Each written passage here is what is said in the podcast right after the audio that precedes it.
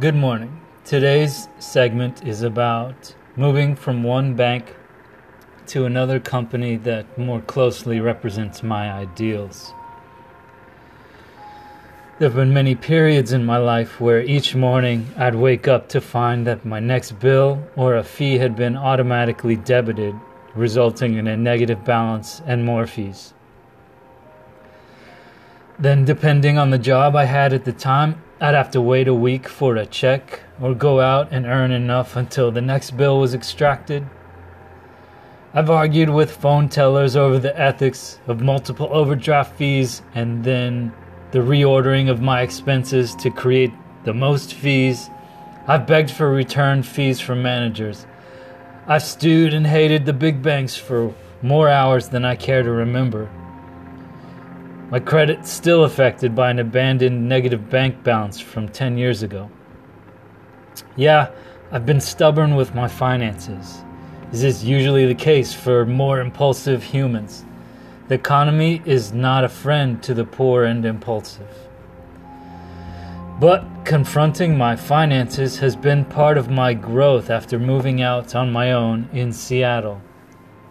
It's been a crucial turning point in my life marked by building healthy boundaries and new habits in all areas spiritual, mental, emotional, and physical. Many of these personal confrontations have been much harder to understand and overcome than I would have guessed. Patterns of thought and behavior ingrained over decades put my willpower and emotional control through the ringer my earning, spending, and saving not being the least of those. So I bring this up and choose this topic today because I'm closing my Chase checking account as soon as possible. I consider Chase one of the big banks with an actual history of greed. The banks themselves don't readily acknowledge their greed, but that's part of the problem. Most humans behave in predictably irrational ways that the big banks have a history of exploiting for profit. Now, through my experience with two of the big banks, I have gradually learned to improve my finances, and for that, I'm grateful.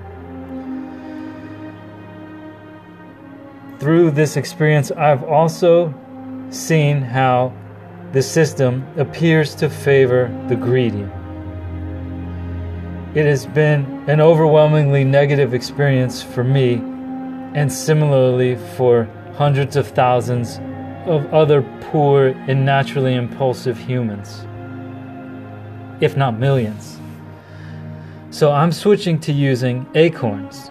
They appear to use behavior economics to improve the experience of banking and investing rather than using it against me.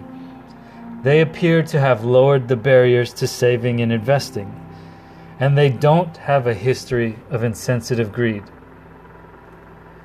It's a pretty low bar that I set for my personal standard, my my banking company. Please don't have a sense a, a history of greed. So the big banks, they've helped me a little, but disillusioned me a lot. I'm hopeful that my experience with Acorns and the newer breed of investment companies will be better. Uh, I know they won't be perfect, and I take that hope with a grain of salt. But I'm happy to be moving forward on my personal financial journey with a company that more closely matches my ideals, and compassion. Thank you for listening today.